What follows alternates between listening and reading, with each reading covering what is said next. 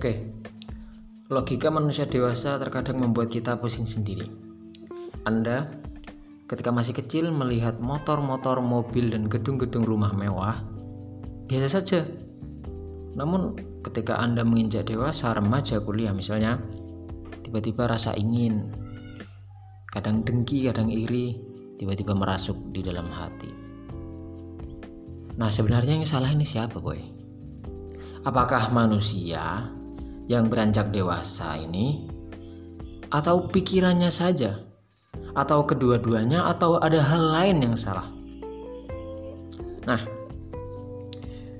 karena saya bukan siapa-siapa dan saya cuma ingin bicara supaya Anda mendengarkan bahwa saya ini punya suara yang salah bukan Anda sebagai remaja yang baru dewasa.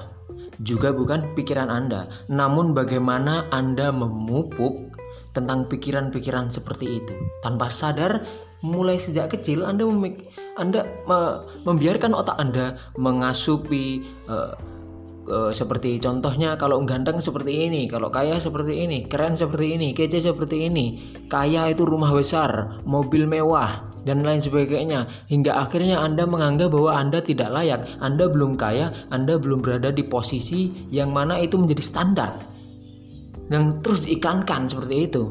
Dan Anda mengasupnya tanpa sadar dan Anda membiarkan itu menjadi why hidup Anda. Why jalan maksudnya. Nah solusinya apa? Ya jelas khilafah